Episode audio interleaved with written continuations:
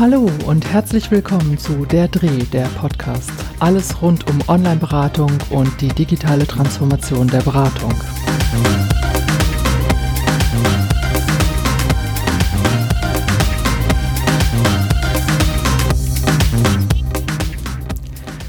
Wie kann ich eigentlich systemische Fragen oder systemisch lösungsorientierte Fragetechniken und Methoden in der Online-Beratung einsetzen? Diese Frage stellen sich ja ganz viele, die mit Online-Beratung beginnen.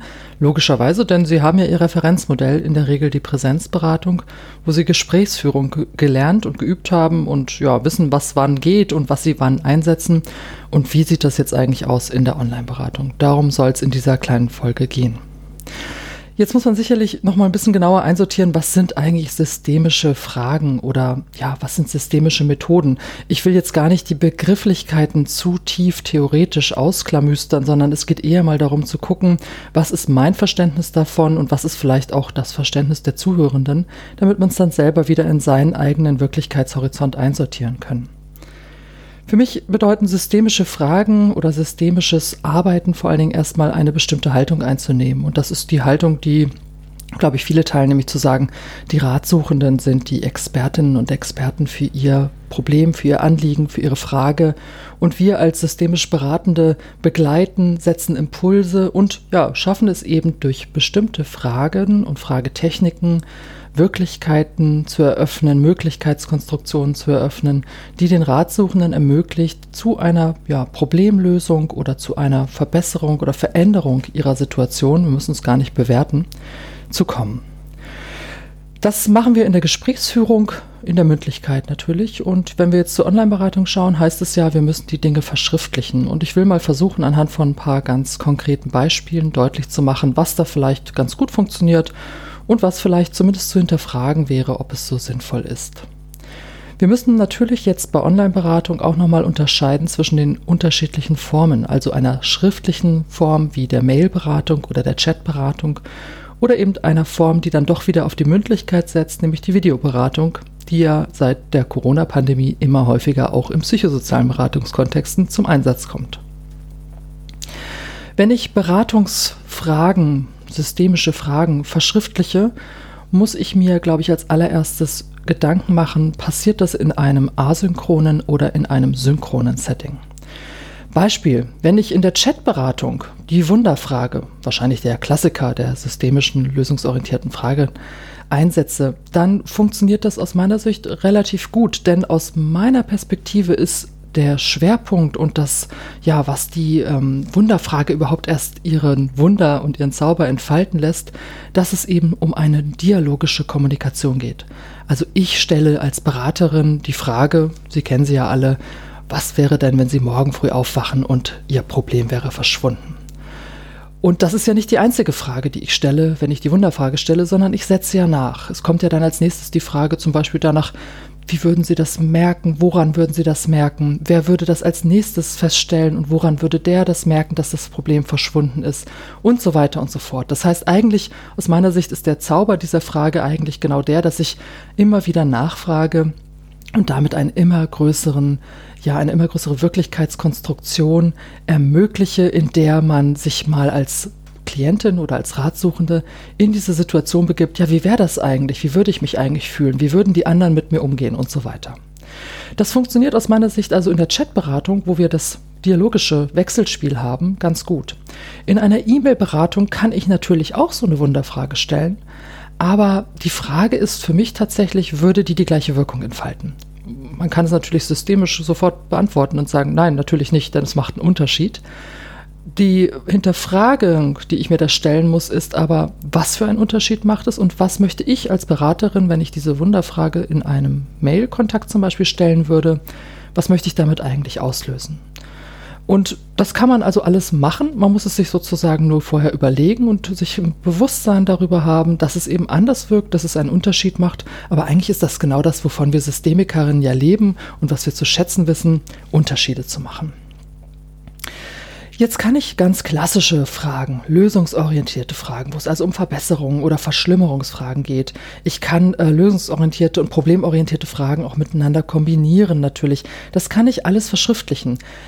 Im Prinzip könnte man sagen, einfach mal ein Lehrbuch der systemischen Beratung aufschlagen. Man findet zum Beispiel bei äh, dem Lehrbuch Systemische Therapie und Beratung von Schlippe und Schweizer auf äh, einem äh, Kapitel ganz viele Antworten zu unterschiedlichen Fragen. Und wie das in einem Lehrbuch so ist, sind die ja auch verschriftlicht. Das heißt, ich kann ja da eigentlich auch schon beim Lesen dieses Lehrbuchs gucken, wie wirken denn diese Fragen auf mich. Das ist ja keine Online-Beratung, aber es ist verschriftlichte mündliche Kommunikation, denn die beiden Autoren haben sich eben die Mühe gemacht, einen schönen Katalog an unterschiedlichen Fragen schriftlich in ihrem Lehrbuch festzuhalten. Und diese Fragen wirken und insofern kann ich die natürlich auch in einer E-Mail-Beratung einsetzen. Ich muss nur, wie gesagt, schauen, ob und wie sie da wirken und was ich für eine Intervention damit auslösen möchte. Hilfreich finde ich es in schriftlichen Beratungskontexten, sei es jetzt in der Chatberatung oder auch in der Mailberatung, zum Beispiel mit Skalierungen zu arbeiten. Denn wir haben ja einen etwas reduzierten Kanal, wir sehen uns nicht. Ich kann nicht anhand von Gestik, Mimik die wahrnehmen, wie vielleicht die Klientin oder der Klient sich fühlt oder auch da gezielter nachfragen, wenn ich eine bestimmte körperliche Regung wahrnehme. Ich habe ja nur die Schriftlichkeit. Und insofern ist es sicherlich hilfreich, wenn wir uns gegenseitig mal auf einen Stand bringen. Das heißt, ich kann im Chat oder auch in der E-Mail natürlich sagen und fragen, äh, sagen Sie mir doch mal, wenn Ihr Problem gelöst wäre, ähm, wo würden Sie sich denn da so auf einer Skala einordnen? Was wäre denn gut, dass Sie sagen würden, jetzt wäre ich eigentlich zufrieden zum Beispiel? Ja? Also ich kann auch da äh, die Skalierung nutzen, um Wirklichkeiten miteinander abzugleichen und die inneren Landkarten aufeinander anzugleichen.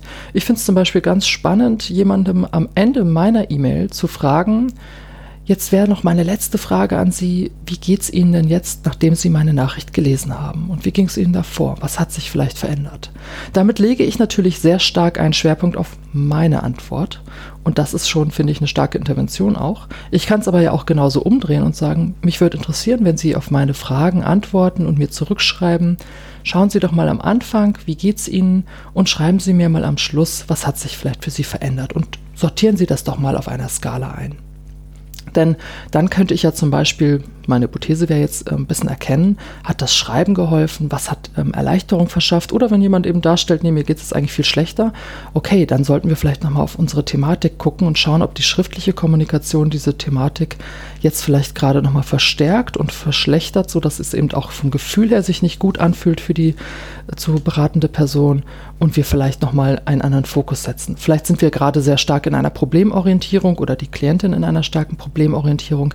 Wie kriege ich jetzt über eine lösungsorientierte Frage in meiner nächsten Antwort, ja, ähm, dann wirklich einen, Wechsel hin, dass wir uns stärker auf die Lösungsorientierung fokussieren. Etwas anders ist es vielleicht nochmal in der Videoberatung, denn da sind wir natürlich im mündlichen Kontakt miteinander und Kolleginnen und Kollegen, die in der Videoberatung unterschiedlichste Erfahrungen gerade sammeln, sind ja unterschiedlich auch verblüfft, glaube ich, davon, was möglich ist, aber was natürlich auch nicht möglich ist. Ich kann natürlich mit kleinen Figuren Dinge aufstellen per Video, aber ich muss mir natürlich darüber bewusst sein, dass der Wahrnehmungsausschnitt, den ich habe, ein anderer ist als der, wenn jemand vor mir sitzt und auf dem Systembrett zum Beispiel die Figürchen stellt. Denn ich sehe ja wahrscheinlich nur, entweder ist die Kamera auf das Systembrett oder auf die Figürchen gerichtet oder was auch immer die Person nimmt, um etwas aufzustellen oder aufzuzeichnen. Das heißt, ich sehe eigentlich nur das, was da entsteht. Ich kann aber nicht die Person dabei beobachten, wie es entsteht. Für mich ist eigentlich das aber der interessantere Teil ganz oft, ja, dass ich schaue, oder abgleichen kann, ah, jetzt nimmt er die Figur, wie guckt er jetzt dabei? Mhm, mhm, mhm. Und dann eine Resonanz dazu geben kann, was hat das denn bei mir ausgelöst oder nachfragen kann und sagen kann, jetzt sehe ich gerade sie zögern. Ähm, das würde ich aber vielleicht nicht jedes Mal fragen. Ja? Ich sage das vielleicht an einer bestimmten Stelle, wenn ich das Gefühl habe, jemand denkt so richtig intensiv nach, dann unterbreche ich nicht. Wenn ich das Gefühl habe, es fällt jemandem schwer, gerade diese Figur zu bewegen, er zögert deshalb, das ist meine Interpretation seiner Gestik und Mimik, dann spreche ich es vielleicht an. Ja? Also ich muss mir da auch nochmal im Klaren sein, wenn ich im Video bestimmte Methoden, Interventionen verwende, was muss ich denn wahrnehmen können, was muss ich sehen können. Äh, vielleicht ist es auch einfach so, dass ich bestimmte Dinge eben nicht wahrnehmen und sehen kann, aber das muss ich eben im Bewusstsein haben, um dann auch entsprechend damit umgehen zu können. Also ich kann eigentlich nichts eins zu eins übersetzen, denn alleine durch dieses veränderte Setting, sei es im schriftlichen oder auch in der Videokommunikation, habe ich ja schon einen Unterschied, der nicht vergleichbar ist mit dem, wie ich es in der Präsenz mache. Und auch in der Präsenz ist es ja immer mal anders, also das wissen wir ja auch. Und insofern ist immer für mich auch die Frage, ja, wenn ich mit systemisch lösungsorientierten Fragen und Interventionen arbeite, wie viel davon bringe ich auch ein in einer Online-Kommunikation? Auch da gibt es sicherlich wieder Unterschied zwischen mündlicher Online-Kommunikation im Video und der verschriftlichten Kommunikation. Ich bin eigentlich davon überzeugt, dass es nicht viele Fragen im schriftlichen, aber letztendlich auch nicht im mündlichen braucht um jemanden anzuregen, über etwas nachzudenken und sich darüber dann auch wieder schriftlich zu äußern. Das heißt, es kann manchmal eine richtig gute Frage sein, die Möglichkeitskonstruktionen eröffnet, die ja vielleicht nochmal einen Fokus auf ein ganz neues, auf einen ganz neuen Aspekt für die ratsuchende Person legt und die ihn, die ihr ermöglicht, dann eben auch sich ganz viele Gedanken zu machen.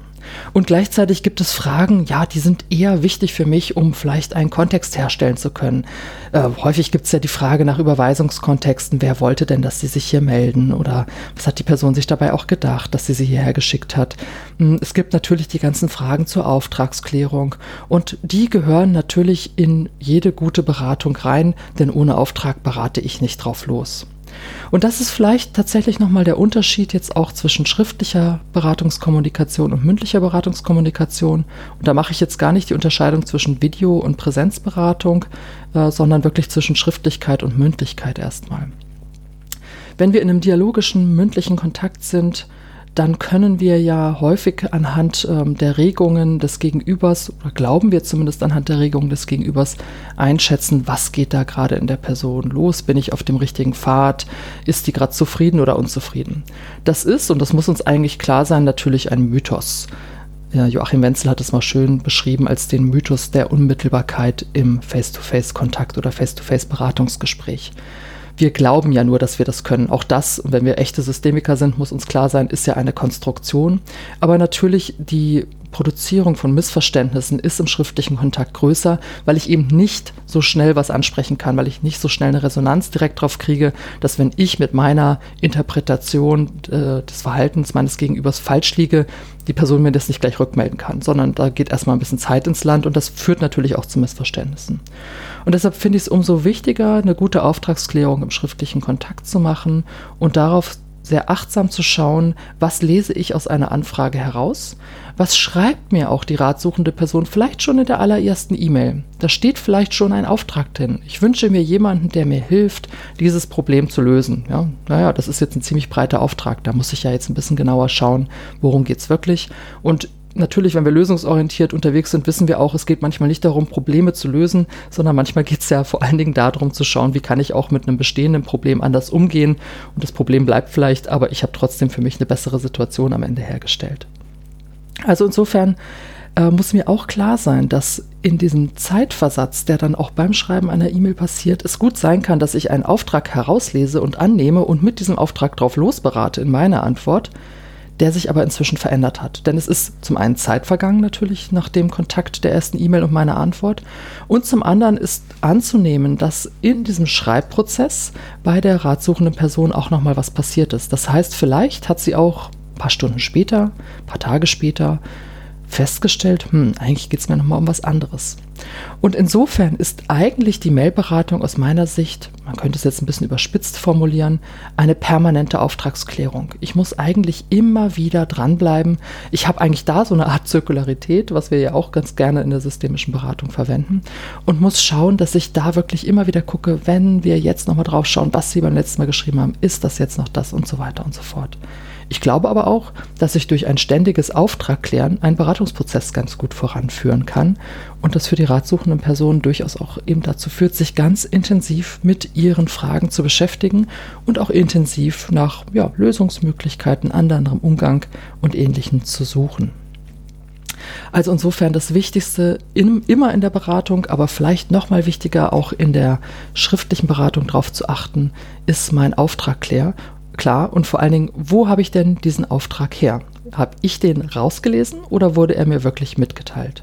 Und da kann ja auch ein Settingwechsel hilfreich sein. Wenn ich die Möglichkeit habe, von der Mailberatung zum Beispiel mal rüber zu wechseln in eine Chatberatung oder ja, vielleicht sogar eine Videoberatung, dann kann ich ja auch da nochmal sagen, Mensch, äh, lassen Sie uns doch mal uns für eine Stunde treffen, um nochmal den Auftrag ganz genau zu klären. Da kann ich das dialogisch machen und komme vielleicht ein bisschen schneller oder ein bisschen präziser zu einem Auftrag. Das ist jetzt auch nur eine Annahme. Es gibt keinen Beleg dafür, dass das tatsächlich so wäre oder tatsächlich nicht so wäre.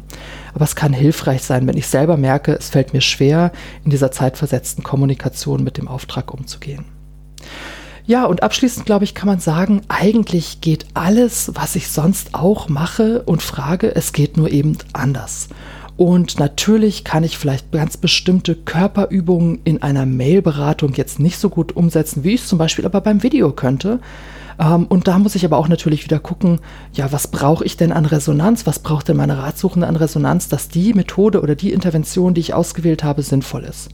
Also insofern geht es, glaube ich, vor allem darum, nochmal das eigene Methoden- und Fragerepertoire durchzugehen und zu überlegen, ja, warum stelle ich denn im Gespräch die eine oder andere Frage? Was will ich denn damit auslösen? Was will ich denn für mich auch an Informationen da vielleicht gewinnen? Und was heißt das jetzt, wenn ich das verschriftliche? Kann ich die Frage genau gleich stellen? Muss ich sie vielleicht nochmal präzisieren? Muss ich sie in Unterpunkte aufschlüsseln? Stelle ich das auch optisch dar? Nutze ich vielleicht in einer E-Mail Spiegelstriche, damit jemand einfacher eine Orientierung hat, dann auch darauf zu antworten? Und wir sagen natürlich gerne immer Fragen, Fragen, Fragen. Ja, Fragen sind das Wichtigste in der Beratung. In einer schriftlichen Beratung und gerade dann in der asynchronen Mailberatung sind Fragen natürlich auch das Wichtigste, aber es geht eben darum, es nicht zu überfrachten. Denn ich lasse ja jemanden mit einem Haufen Fragen alleine und die Fragen bauen ja nicht wie in einem Gespräch wechselseitig aufeinander auf.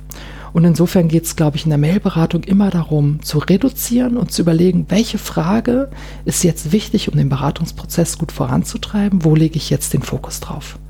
Beim Chat das gleiche, aber da habe ich natürlich die direkte Resonanz. Ich kann also sofort reagieren, ich kann meine Frage nochmal neu formulieren, wenn ich merke, es hat eigentlich nicht den Kern getroffen, den ich damit eigentlich treffen wollte, oder es war äh, missverständlich für die ratsuchende Person. Da kann ich nochmal nachfassen.